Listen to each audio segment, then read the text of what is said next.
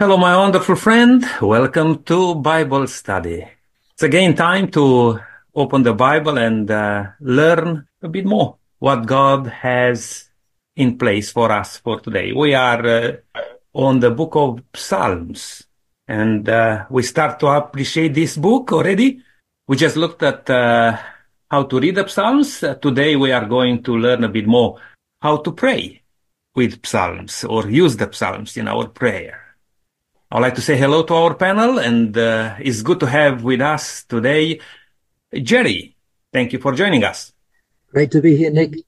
Hello, Joe. Thank you for joining. Thank you, Nick. Always a pleasure to join the panel. Hey, Brenton. Good to have you with us too. It's nice to be able to share this, Nick. It's going to be a very interesting study. Denise, thank you for uh, joining. Thank you, Nick. I always like being part of the panel and the discussion. And hi, Will. Thank you for being part of the discussion. Hello, Nick. It's a topic that's going to be good for us all. For sure. Lydia, it's good to have you with us too. Yes, thank you. It's very good to study the Bible. Ellen, I would like to say hello to you. And uh, first of all, thank you for um, preparing this Bible study. You are going to facilitate the discussion today. Welcome to the program. Yes, well, hello, Nick, and hello, listeners. We're glad you've joined us.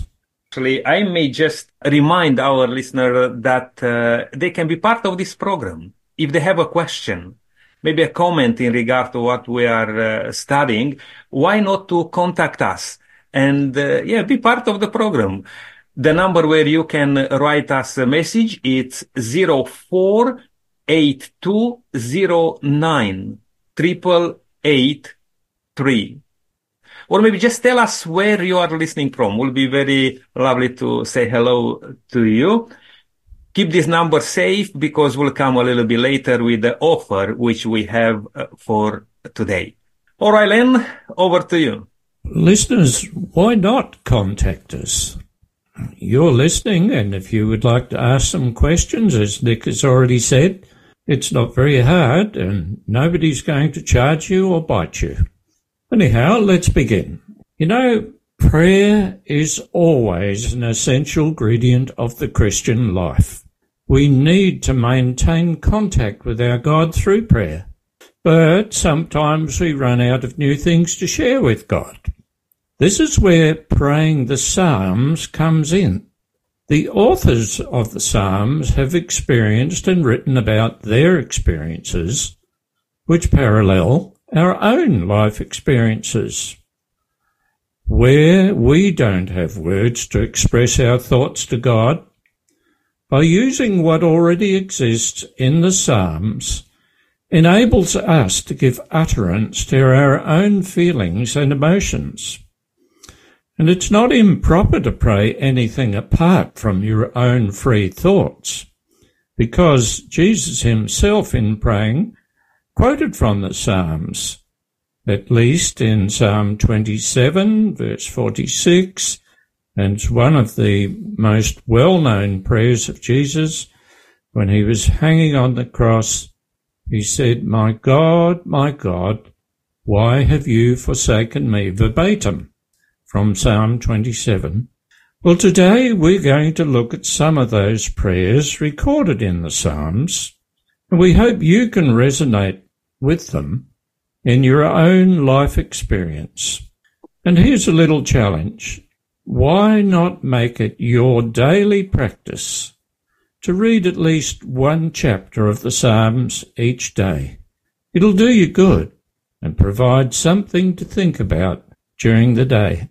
Well, with that, before we begin the panel discussion, it would be very appropriate if we began with prayer. So, Will, would you lead us in prayer, please? Certainly.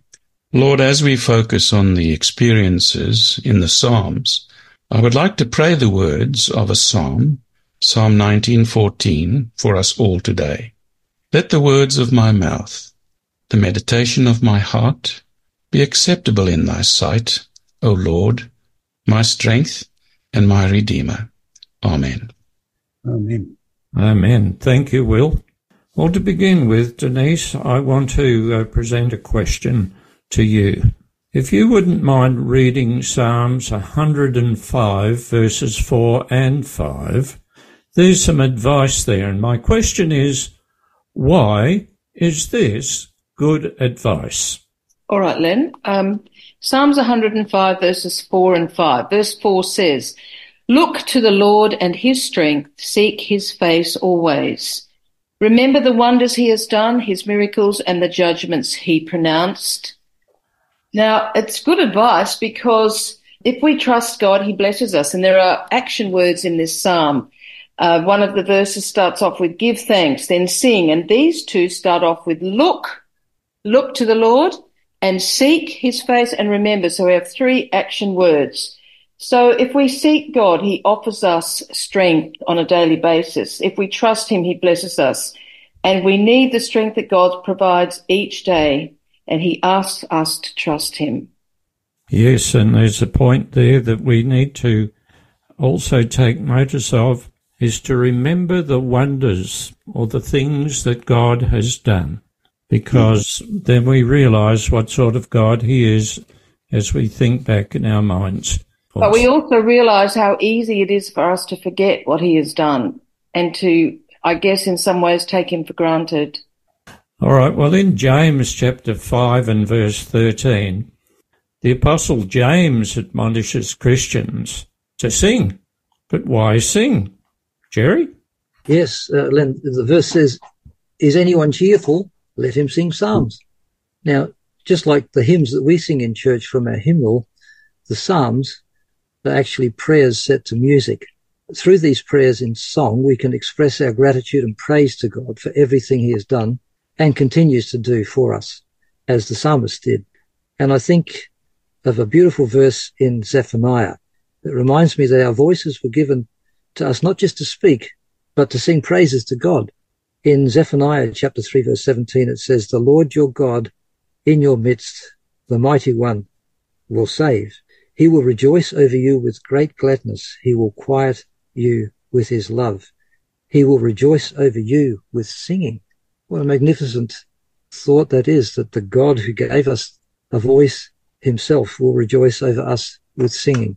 So in the meantime, it's a good thing to be conscious of God's blessings, as Denise has just said, to remind ourselves daily just how good God is.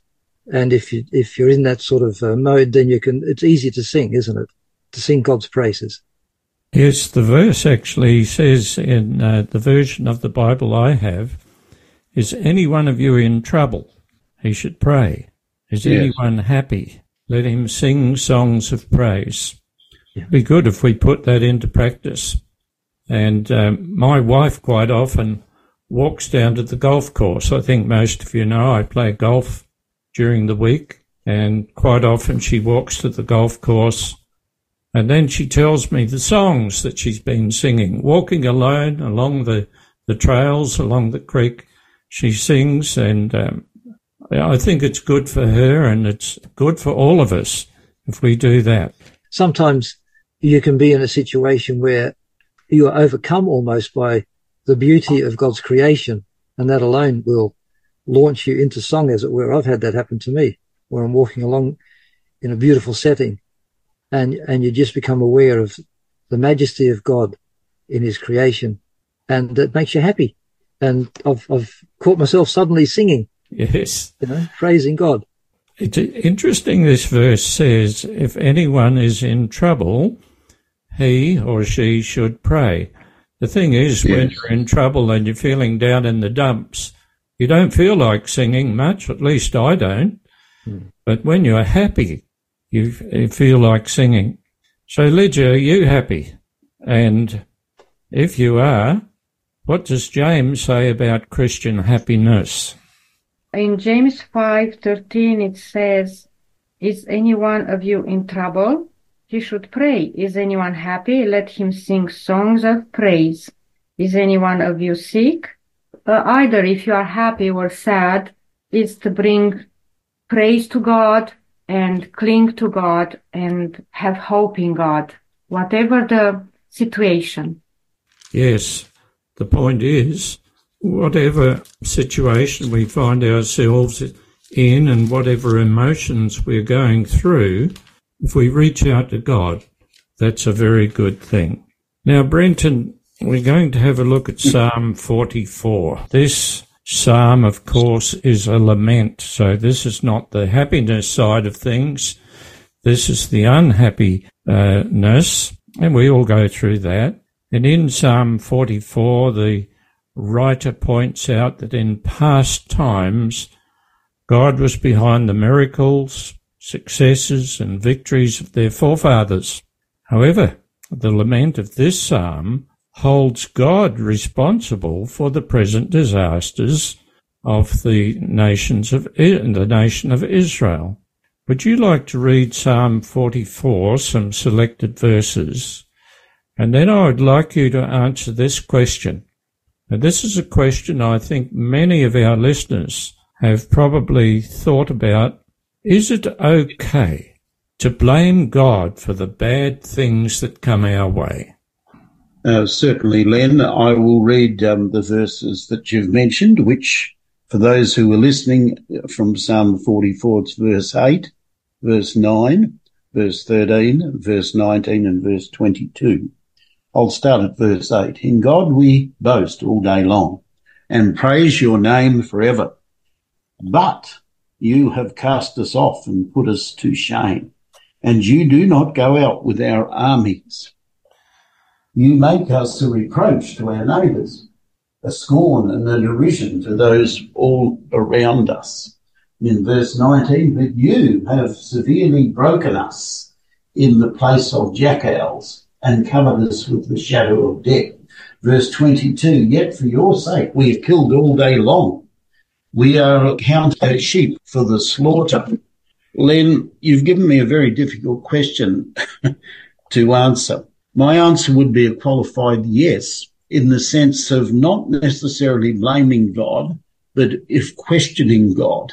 I think there is adequate evidence that in the Bible, not only of Job, and I was thinking and reading this morning of Job thirteen, also Job twenty-three, where he says, let me just present my case before God and let him listen to me for a change.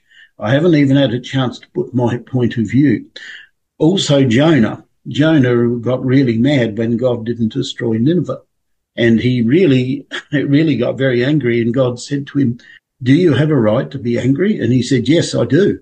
And I think what I could say in summarising this, I think questioning God is not necessarily the same as blaming him, but by the same token, because God has perfect knowledge and we don't, it makes it very, very difficult to understand circumstances. One of the good things about Jonah is that God didn't say to him, why don't you be quiet? You don't know anything.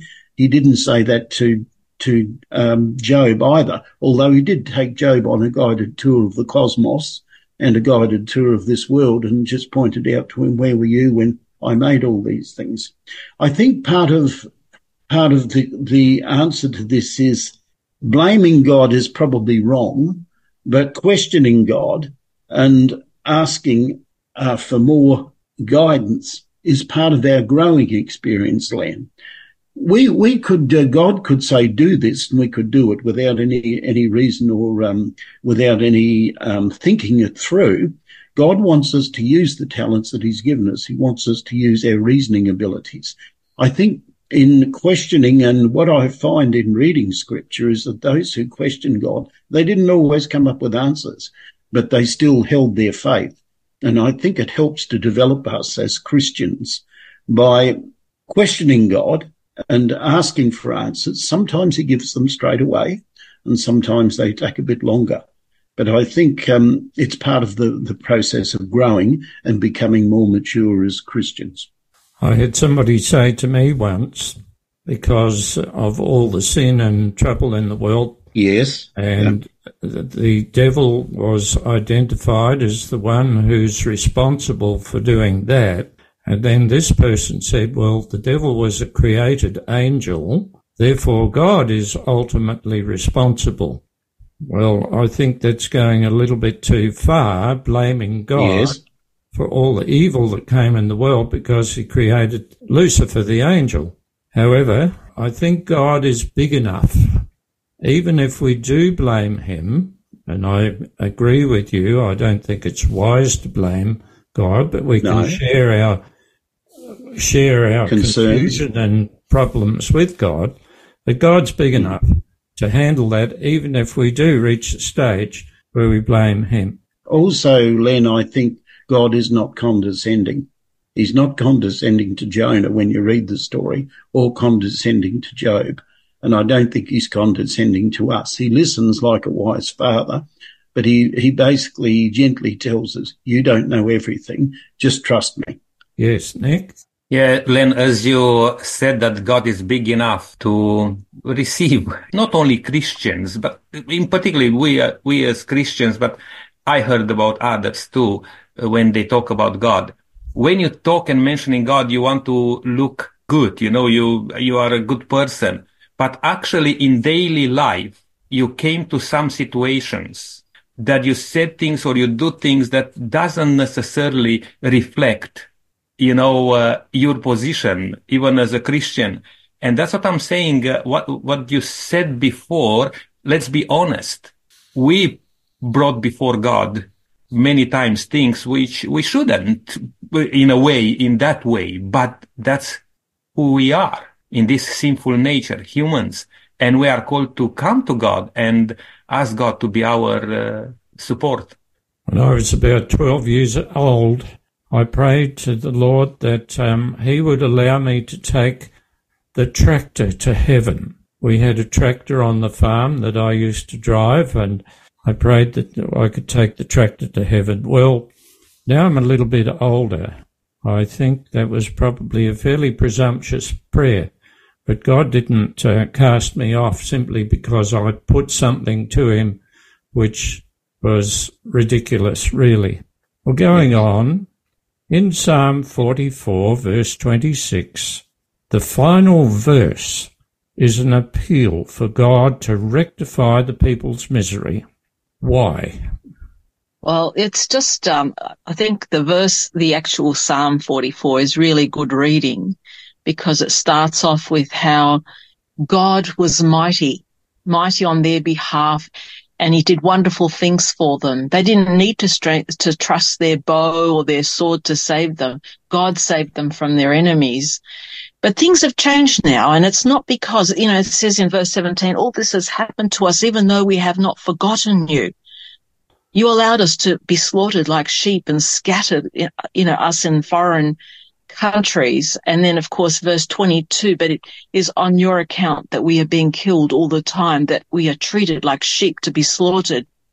And the verses that you refer right at the end there, and it says, the last two verses, we are brought down to the dust, our bodies cling to the ground, and they call upon God, rise up and help us, rescue us because of your unfailing love. Now, despite the grim situation, they knew that their God was a great God and was able to deal with it. Verse twenty-six is a verse of hope, courage, and faith. They are reminded of Uh, they re- actually reminded God of how he had acted on their behalf in the past and call upon his goodness to do so again. Now, having said that, we do not understand the circumstances, but the impression is that we get is that, that the righteous, it is the righteous who are calling upon God to save them, as I've already read it. Now, many may not realize, but this text is actually quoted by Paul in Romans eight to describe what the early Christians were experiencing at the hands of their persecutors. And I might be digressing a little bit here, but in Romans eight, he calls together the people of Christ and he says, who? Don't be discouraged by what you see. Who shall separate us from the love of Christ? Shall trouble or hardship or persecution or famine? As it is written, we are, for your sake, we are, we face death all day long. We are considered as sheep to be slaughtered. No, in all these things we are more than conquerors through him who loved us.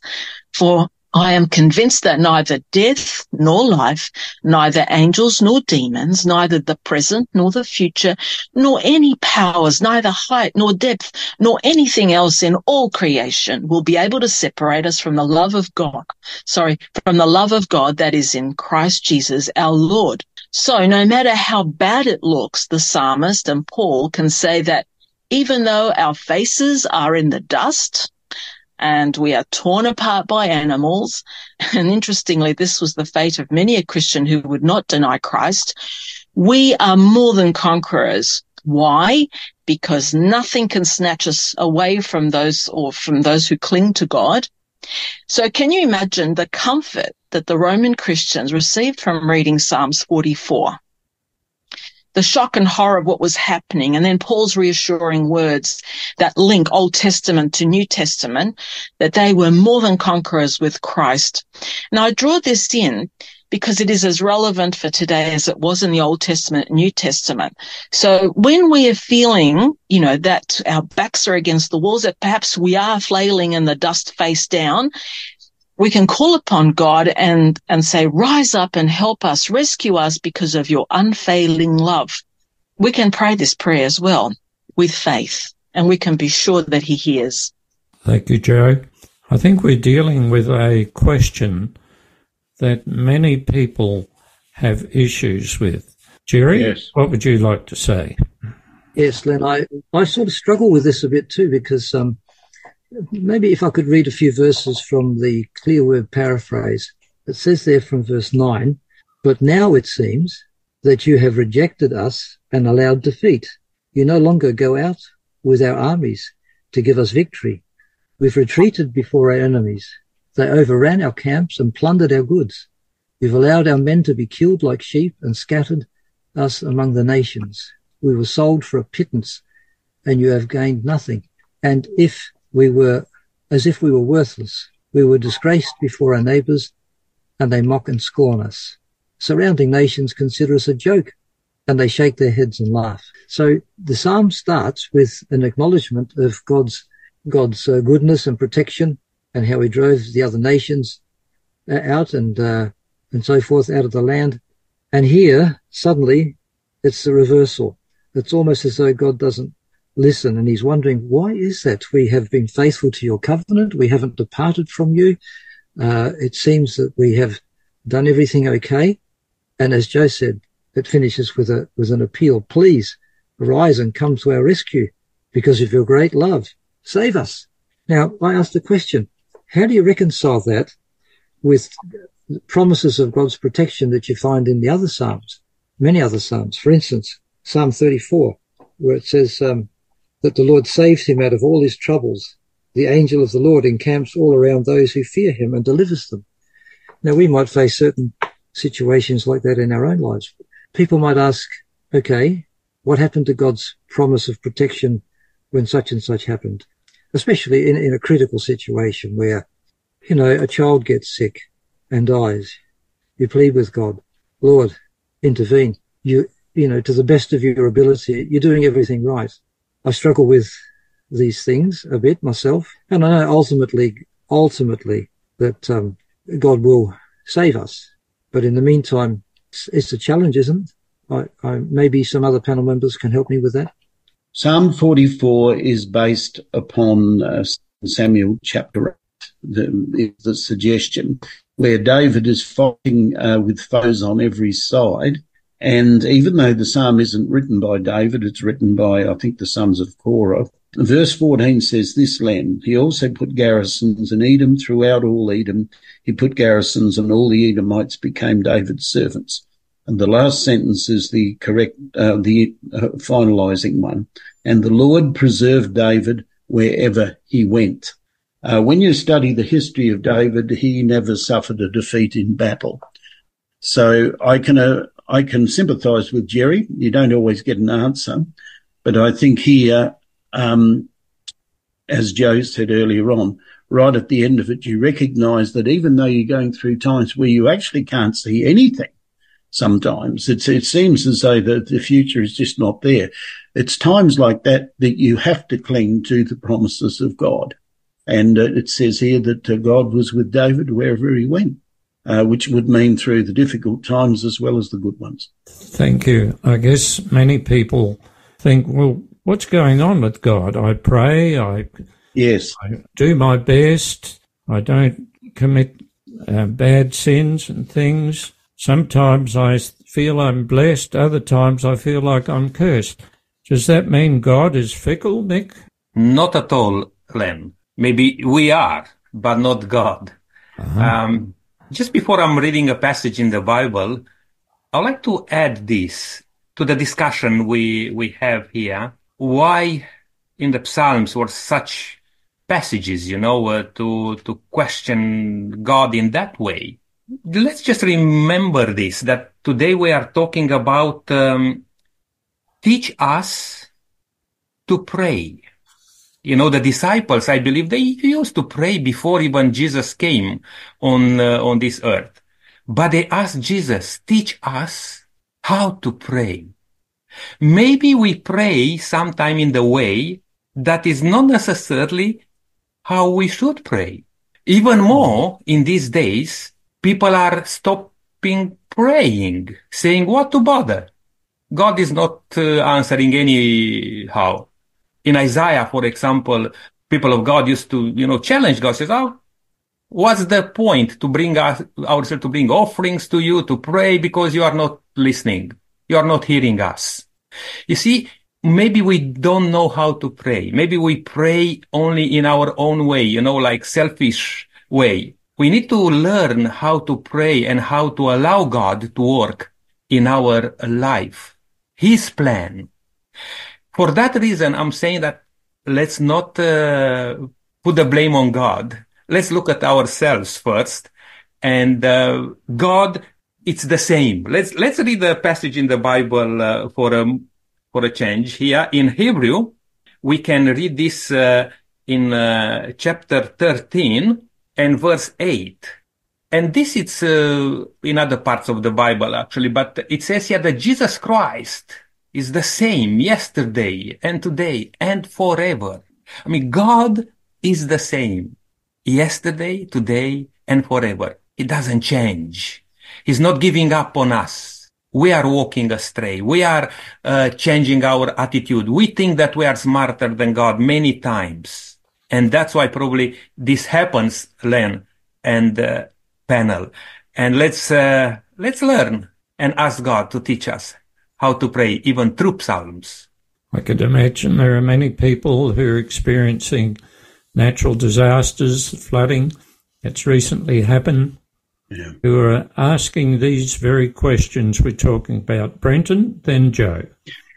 Yeah, just quickly, Len, a personal testimony here, I guess. In my own prayer life, I'm now beginning my prayers each day with prayers of praise, thanking God, before I even get on to the, any of the issues that are troubling me or bothering me.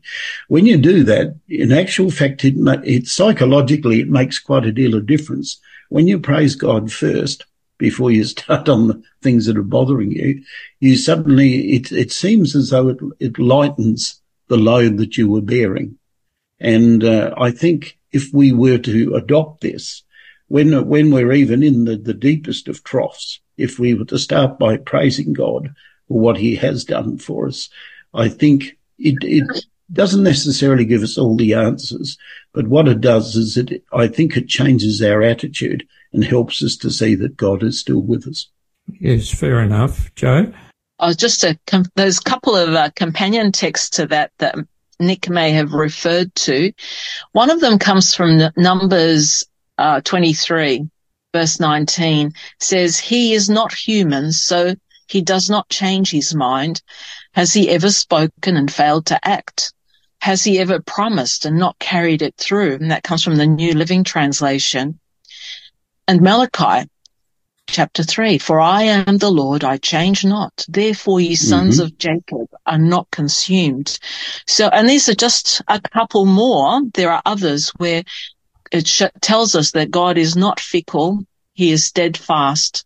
He keeps, he doesn't change. He doesn't change his mind, his mood.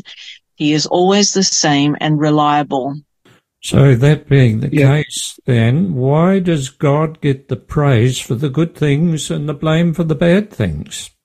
You know, Len, the uh, age-old philosophical question directed by unbelievers to Christians is presented in the following statement. Good God, bad world? Why? And yet we have the answer in that very question. Good God, bad world. Why is the world bad? God is just. He doesn't make mistakes. The issue revolves around why the world chooses to be bad. We need to factor in the enemy of good, that's Satan, and the people's obedience and disobedience, and their attitudes. God blesses the obedient and refrains from blessing the disobedient in order to encourage them to turn to be saved. All right. Well, in Psalm forty-four, the first part highlights the troubles the people experience, and that parallels to our own experience. What assurance for us is there in the Word of God, Denise?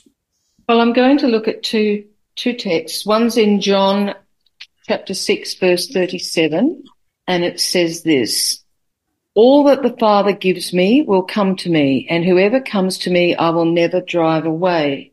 So the Father gives me the people. So this is God's actions in our lives. God draws us. He makes the first move to draw us to him, to show us what he's like.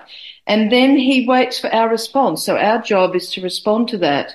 And then if we respond in a positive way, he offers us mercy. He offers us forgiveness for our sins. He offers us salvation. He offers us strength, which is ongoing if we choose to pray to him. Now there's also John three seventeen. John three seventeen says, "For God did not send his Son into the world to condemn the world, but to save the world through him." So he's not about condemnation. He's about saving, uplifting us, wanting us to trust him, because he isn't fickle, he's constant, and his promises can be trusted. And listeners, I believe Denise has just put her finger on a very important issue, that God is not about harming us. God wants us to accept him and be saved. He wants to prosper us. And so even though you might experience trouble, and I'm very conscious of these natural disasters that have occurred here in Australia recently, God is still on your side. Jury, Psalm forty-four was a lament for the nation of Israel. But Psalm twenty-two, that's half forty-four, of course, is a lament of the King of Israel. This is also a prayer, but it's prophetic. So could you share something of this to explain what we're talking about? Yes, I'll read the first six verses of Psalm twenty-two.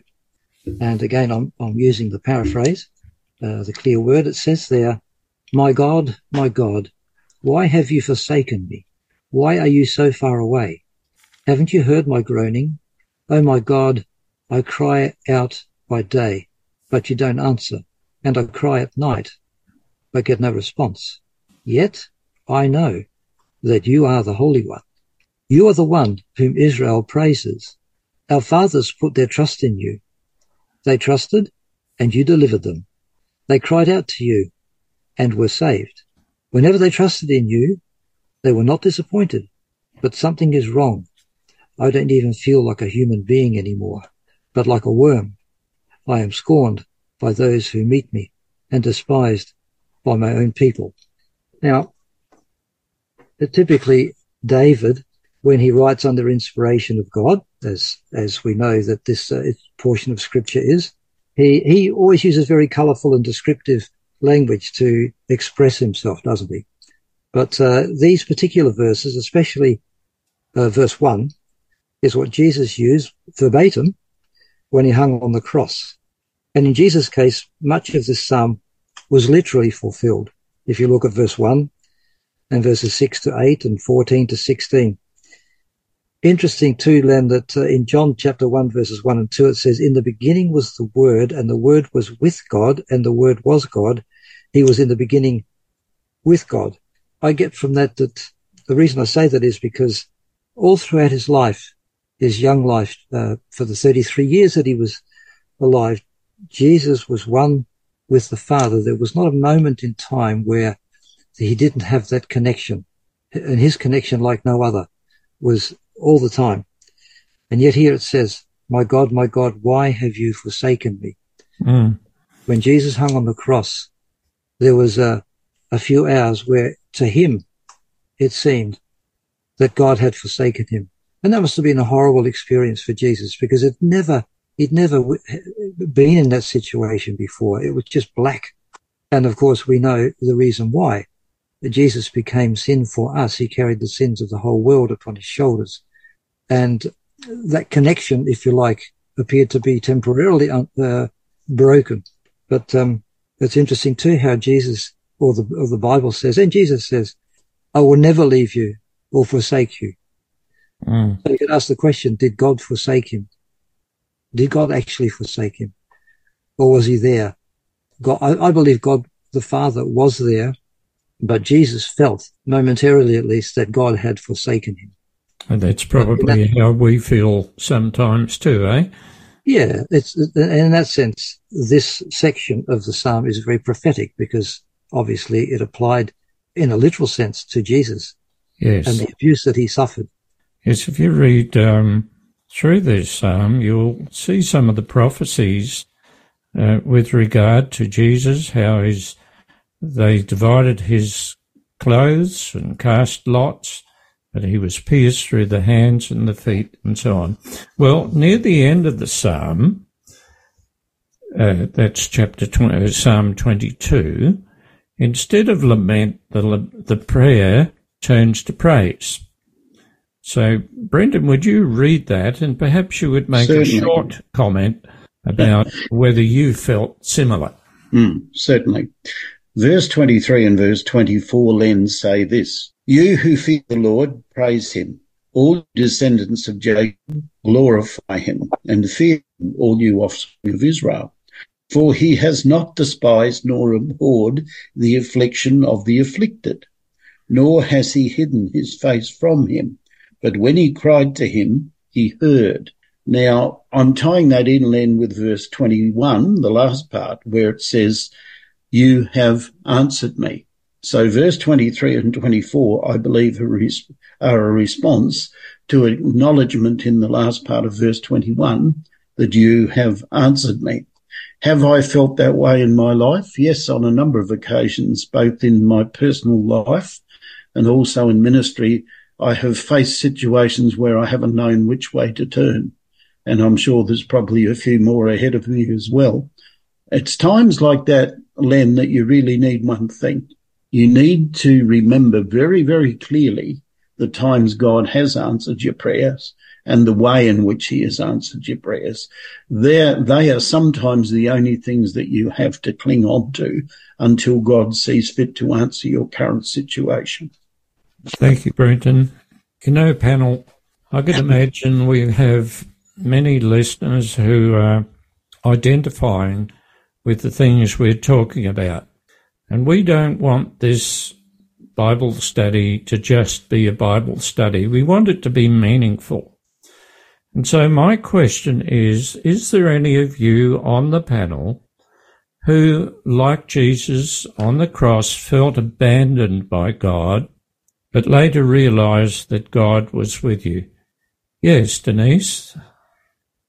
Well, a few years ago, um, this is about a health experience. Um, my husband contracted cancer, and he uh, that was a very uh, difficult time for us, and it was a very serious cancer, very aggressive cancer. And from the time he was diagnosed till the time he died was eleven months. So it was very quick. And when I was going through that time, I felt devastated at first, and I felt that, you know, where was God in all this? There were people saying to me, well, if you pray to God, he can he can heal him. And I that was very difficult for me, because I thought, yes, he could, but his answer might be no. And what am I going to do then? How am I going to deal with that? So during that time, I felt that I needed to uh, trust God even more than I ever had before, because it was a day-by-day experience. So every day that I woke up, I asked God to help me cope with the fact that I knew my husband was going to die and I would have to keep on living. I would have to pay the bills. I would have to cope. I would have to, I had my work. And when I look back now through that time, I realised that God did not abandon me in any way, shape or form. He gave me strength every day to deal with the situation. He gave me the ability to want to know what was going on, to help me to realise what my role was. Uh, and that helped me to realise that God in no way abandoned me, even though at times I may have felt like that. And that's probably how many of us feel, that where are you, God? Have you forgotten all about me? Will, you had something to share. I think I can identify with uh, Denise about the pain of loss. I've never spoken about this before, but perhaps someone listening might rediscover their trust in God. My wife Marge and I prayed and prayed and prayed for the life of our only son, Wayne. You know, deep into the night and the early hours of the morning, we anguished and pled with the Lord for his restoration. But we finally stood by his hospital bed and switched off his life support system. You know, our hearts at that moment told us that we were left alone by God, high and dry. Yet our minds told us to look at how he had sustained us through the years. Shall we not accept both the good and the bad in our lives? Might there be an eternal purpose in it all? So I wrestled for a while. I pondered my worth before God.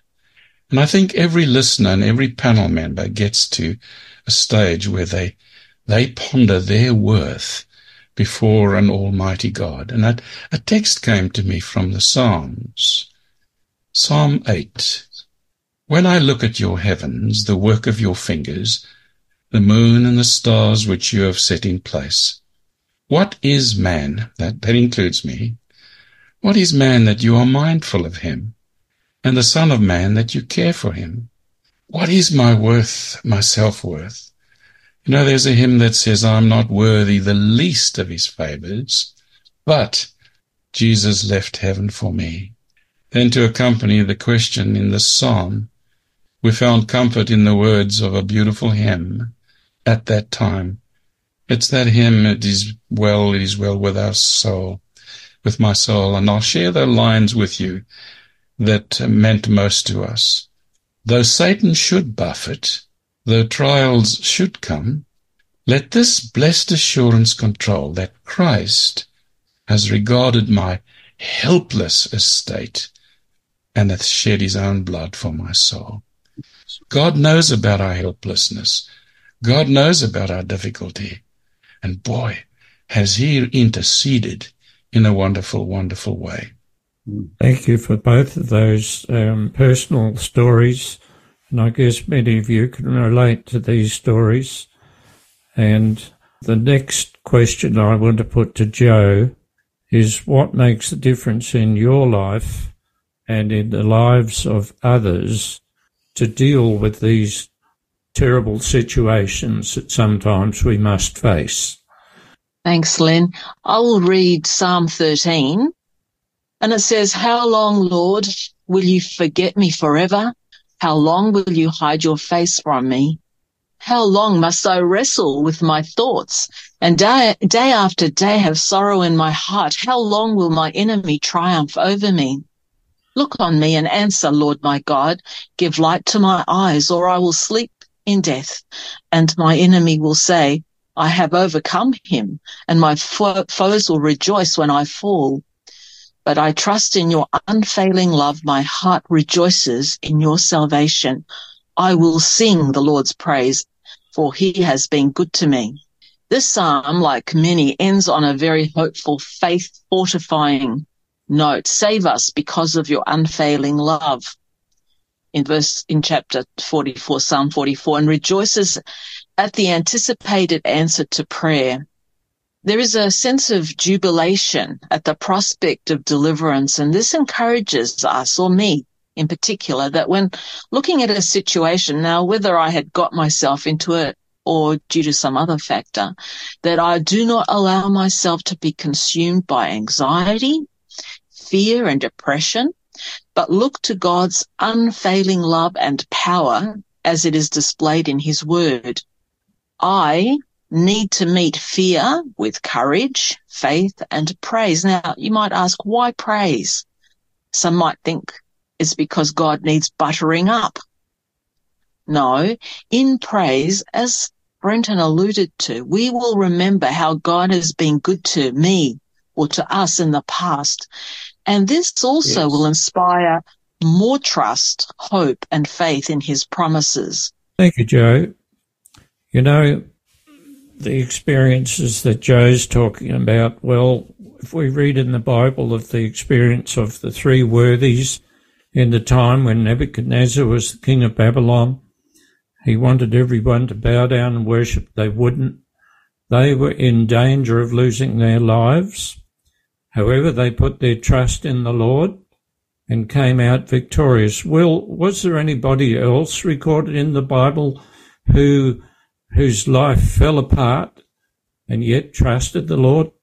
I think what comes to mind, uh, Len, is Job and uh, terrible, terrible experiences and loss that he went through.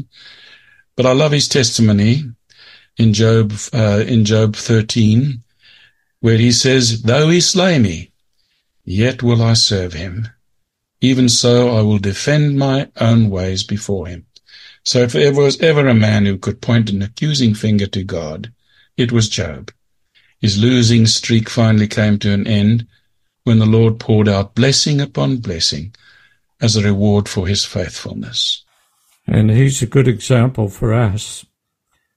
Now we're going to quickly turn to Psalm sixty. It's another lament, and it ends in an appeal to God. Nick, would you just share a little bit from Psalm sixty? Because this psalm will also resonate with many of our listeners. Sure, Len. As we mentioned uh, quite a few times now in regard to the Psalms, and um, I believe uh, we are going to be surprised from now on as we study the book of Psalms with some of the insights coming out from this wonderful book. But I would like to just um, look at uh, this uh, passage in um, Psalm sixty, as you said, uh, Len, and let's let's have a little bit of different uh, approach here. It says here, "You have rejected us, O God, and broken our defense. You've been angry with us. Now restore us to your favor. You have shaken our land and split it open. Seal the cracks, for the land trembles." Do you see the approach here? It's not that uh, the author of this, this psalm, it's blaming God or it's, you know, upset with God, but recognizing their mistakes or their falling away. And it's pleading with God. And keep in mind again that we are looking in the book of Psalms and asking this question today to be taught how to pray with the Psalms. I believe this is a very important aspect. Let me just remind you, if you turn in uh, in uh, Second Chronicles chapter seven, and verse fourteen, that's wonderful verse. I believe you may know it even by heart. It says here, "Then if my people who are, are called by my name will humble themselves and pray and seek my face and turn from their wicked ways, I will hear from heaven and will forgive their sins and restore their land." I think we are used to um, this day to say, but hey, God, I'm a good person. I haven't done too bad. You know what? Let's remember that again, that we are sinful people. And in every step of our way, we displease God. we do things which we shouldn't do. And we are invited to really come to God. In, in the Psalm sixty, if we look verse eleven and twelve, it says again, "Oh, please help us against our enemies, for all human help is useless. With God's help, we will do mighty things, for he will trample down our foes." Now, who's our enemy today? We may not have, like in those days, people coming at the border, you know, to take the land, take the food, whatever it is. But we have an enemy twenty-four seven. And that enemy, it's crying out like a lion, you know, to devour us. Why not to come before God like the psalmists, like in the book of Chronicles, or if you like in Isaiah, if you want to read more uh, in Isaiah, Uh, I will recommend uh, Isaiah fifty-one, verses seventeen and twenty-two, or Jeremiah twenty-five. Visit some of these passages in the Bible, and I believe we'll be very blessed. My dear friend, listening today, I would like to encourage you also to pay even more attention to the book of Psalms, but also would like to offer you a book. We have a A wonderful book for you to to take today. It's our free offer, and that's entitled "What the Bible Says About." Let's learn in depth what the Bible says about uh, certain aspects, and like the book of Psalms. Now, to have this book in your hands, you just need to send us a text message and the code S A B S three. S A stands for South Australia, B S for Bible Study, add number three there, and will be all good for our um, uh, computer to take you through. Remember, S A B S three. Don't leave any space in between those things. And uh, the phone number, it's zero four eight two zero nine eight eight eight three. This is a wonderful book with uh, over thirty Uh, studies, and uh, will teach us also how to find easy topics in the Bible. Don't hesitate to ask for that free offer. Len, I believe, as you just said earlier, um, in terms of laments and uh, how people are approaching God, I think we need to revisit, looking through the book of Psalms for a number of weeks now, revisit our approach, our attitude towards God, and learn more how to praise his name and how to thank him that he will take us through any situation. Thank you. Well, the Psalms of lament can seem a bit depressing. uh, do they have any uh, benefit for us, Lydia? We observed by now that um, Psalms of lament are generally understood as prayers of people living through trying times, whether physical, psychological, or spiritual. But these psalms of lament can be beneficial to worshippers who are not in distress also. First, uh, they can make us more aware that suffering is part of the general human experience and that it happens to both the righteous and the wicked. The Psalms assure us that God is in control and provides strength and solutions in times of troubles. Even amid the trouble, which it says in Psalm sixty verse two, "You have made the earth tremble." The psalmist displays his ultimate hope in God's deliverance. And second, the lament psalms teach us compassion towards the sufferers. When expressing our happiness and gratitude to God, especially in public, we must be mindful of the less fortunate. Sure, we might have things good right now, but who doesn't know of people all around us who are suffering terribly? Praying such psalms can help us not forget those who are going through tough times.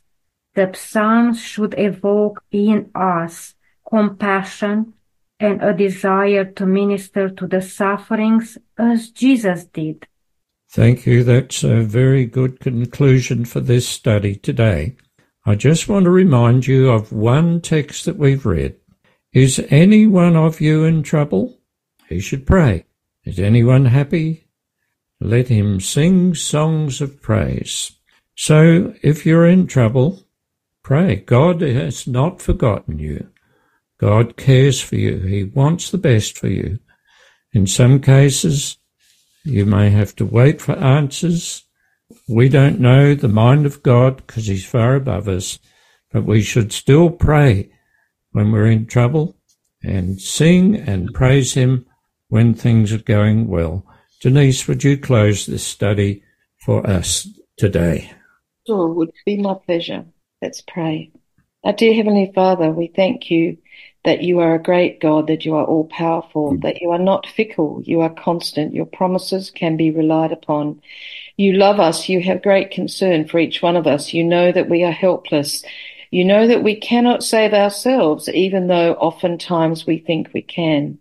But you offer us everything that we need spiritually and to cope with uh, the world in which we live. And we pray today that you will increase our faith, that give us the belief that we need to trust you each day, to pray to you, to ask you to guide in our lives, to give us the strength to cope with whatever we are experiencing, and to know that we can trust you every moment of every day. We thank you this, we thank you for Jesus and what he, the immeasurable things that he has done for us. In Jesus' name, amen. Amen. Amen. Well, thank you everyone for your participation today, and thank you for sharing from your personal uh, story, and uh, may God bless you all uh, as you continue to learn from the book of Psalms. My dear friend listening today, would love to hear from you. You may have a comment in regard to the Psalms or a question. Uh, don't hesitate to contact us. I mean, you can send us a text message to zero four eight two zero nine eight eight eight three. Please let us know. You may have a, a story to share too. Please send us a text message on the same phone number. You can request our offer for today. It's a book called What the Bible Says About. And the code, it's S A B S three. S A stands for South Australia, B S for Bible Study, and number three. May God richly bless you and uh, have a wonderful, safe walk in the footsteps of Jesus.